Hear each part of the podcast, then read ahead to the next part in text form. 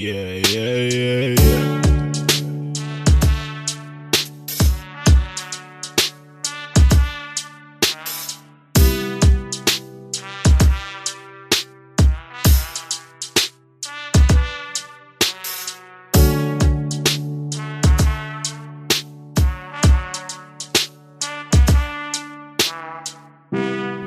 Hey guys, my name is Alex, and you're listening to the Thousand Movie Project podcast.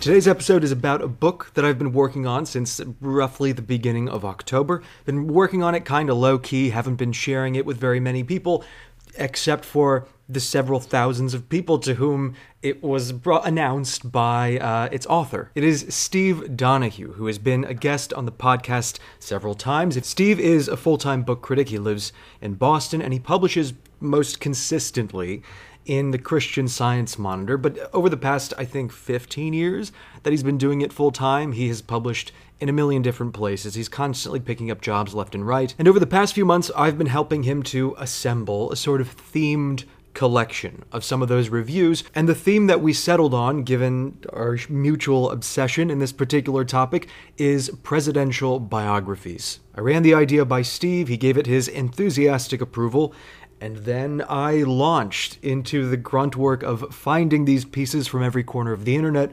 assembling them, editing them, formatting the ebook. It's been a huge project and I'm pretty sure that I've mentioned it on the podcast already. There is if you're if you were linked to this episode by the crowdfund page, you probably have already visited the podcast because there is a secret locked episode on this RSS feed that will show you I think a totally unedited hour long conversation that I had with Steve. So, yeah, I've mentioned this project before, I'm sure, but what I haven't mentioned is that it did get a little bit bumpy at one point, and we'll get into that. I had to step away to work on some other things, but now the holiday is done. The new draft of Cuba Fruit is in the hands of my agent, and I'm able to sort of jump back into this and tie things up. And I wanted to invite you, if you're interested, to head out to our GoFundMe campaign. There's a link to it in the description of this episode. And toss a few bucks into the jar if you can. And by doing so, you will secure for yourself a chance to read that book and, and to learn a lot of shit. The reason I jumped into this book and started getting it together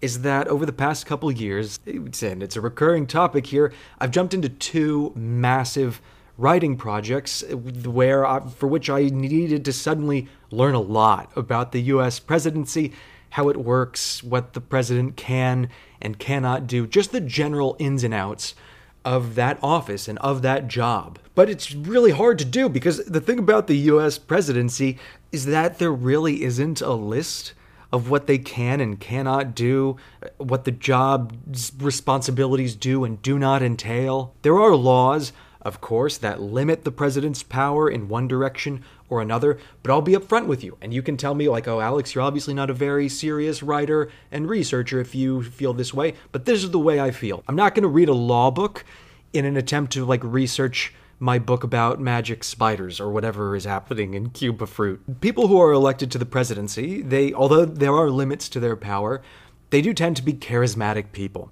and they tend to have tons of public and political influence and authority in a million different sectors. And the thing about being very charismatic and very influential and having weird, disparate bits of authority is that you can kind of wheedle yourself into having other people do the things that you are not technically allowed to do or to make happen. So, in order to understand the presidency, it doesn't really help to read a bunch of technical breakdowns of what the laws say, what you know, where the president's authority ends. What is genuinely instructive though, when it comes to understanding how that office works, is to read the biographies of the the 40 something people so far who have occupied that office and who have used that power. And what I could not find when I was embarking on my own writing projects and I was trying to give myself a crash course on the presidency is some kind of beginner's guide, a slim book with a large scope that again encompasses basically just the ins and outs of the job. But when I put together a list of presidential biographies that Steve Donoghue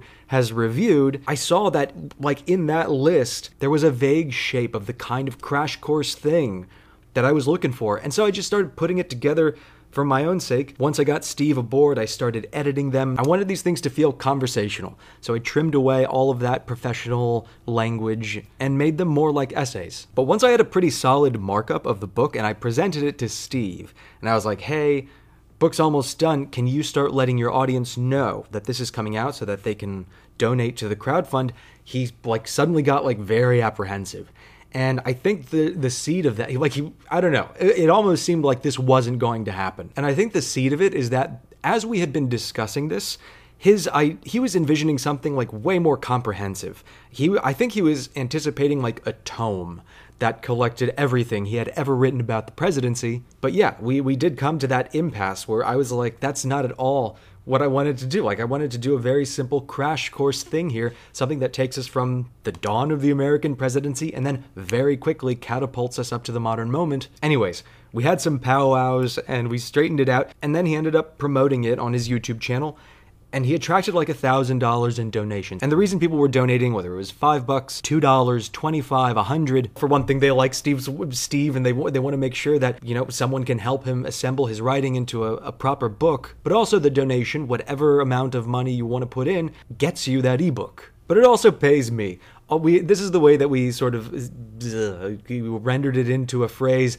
The book is my project and Steve's product. So all of the money that is raised during the production of the book goes to me.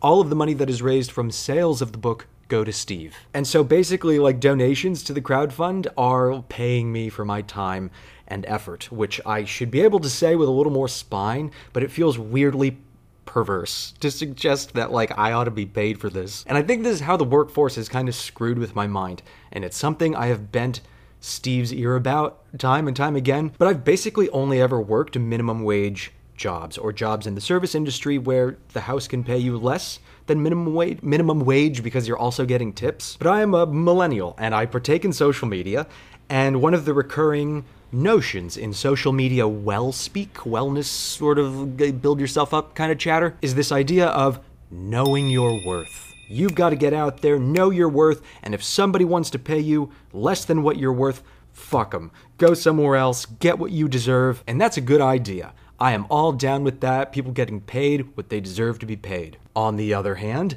as somebody who has only ever worked low paying labor jobs, nobody has ever told me in an official capacity, like as an employer, that my time and effort was worth anything. In fact, built into the wages is a commentary on how much my time and effort is valued. When you're being paid minimum wage, you're being told by your employer, Your services are so ephemeral, so inconsequential.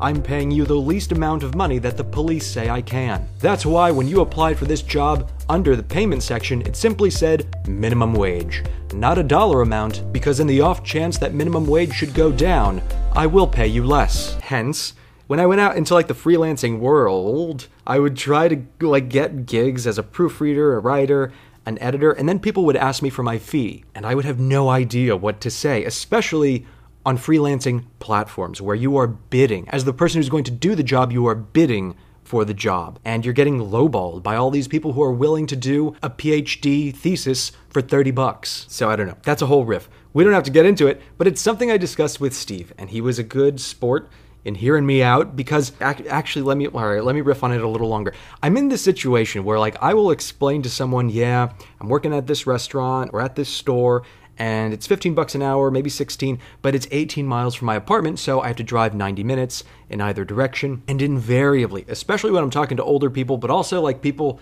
who are very immersed in social media well speak they're like bro why why are you doing that, bro? You're 31. Go go write a book. Go write for somebody. Yeah, go go write. I should write. Pero for whomst? Para quién am I supposed to do writing? Because if someone says to me, "Hey, I'll give you 30 bucks to write my term paper," and I, and I know that the term paper is going to take 15 hours, Instagram tells me that I should have the dignity to say, "Dude, that that payment is exploitative and I shan't reduce myself to such slavish wages. But if I say that, then this prospective client is going to say, okay, and then he's going to walk away. He's not going to say, ah, you're right, here is $400. $30 was way off. Samsonite, forgive me. No, I when I walk away from that opportunity, I'm I'm walking away toward Target, and the people at Target are going to pay you minimum wage, 15 something, but at the same time, they at least have the decency to say, Hi, Alex, we're paying you minimum wage. But if you take a quick glance at the posture, the emotional composure of our staff all around this place, you'll see that minimum effort is a perfectly acceptable exchange. But we're gonna move on from that. The point is, this president's book, which will be done, done in its final form pretty soon, is available if you're interested by just throwing a few bucks at the GoFundMe page where you will find almost all of the content in the book. What I'm working on now with the help of an incredibly generous proofreader named Wilson is I'm fixing up formatting errors, a bunch of typos, and waiting on Steve's contribution of a couple of new introductory pieces for certain sections. By throwing a few dollars into the jar, you are securing yourself an advance copy of this book, and you are to helping helping a dude make money doing literary things. Make money doing literary things for the first time. If you like the show and you'd like to hear more of it, the most helpful thing you can do is uh, give us a positive review, either on Apple Podcasts or Spotify, wherever it is that you listen to podcasts. The higher our review, the more, the easier it is for me to get advanced book copies so I can sort of prepare some interesting content and secure some interviews with some high talent names. Once again, thank you for listening, and I'll talk to you next time.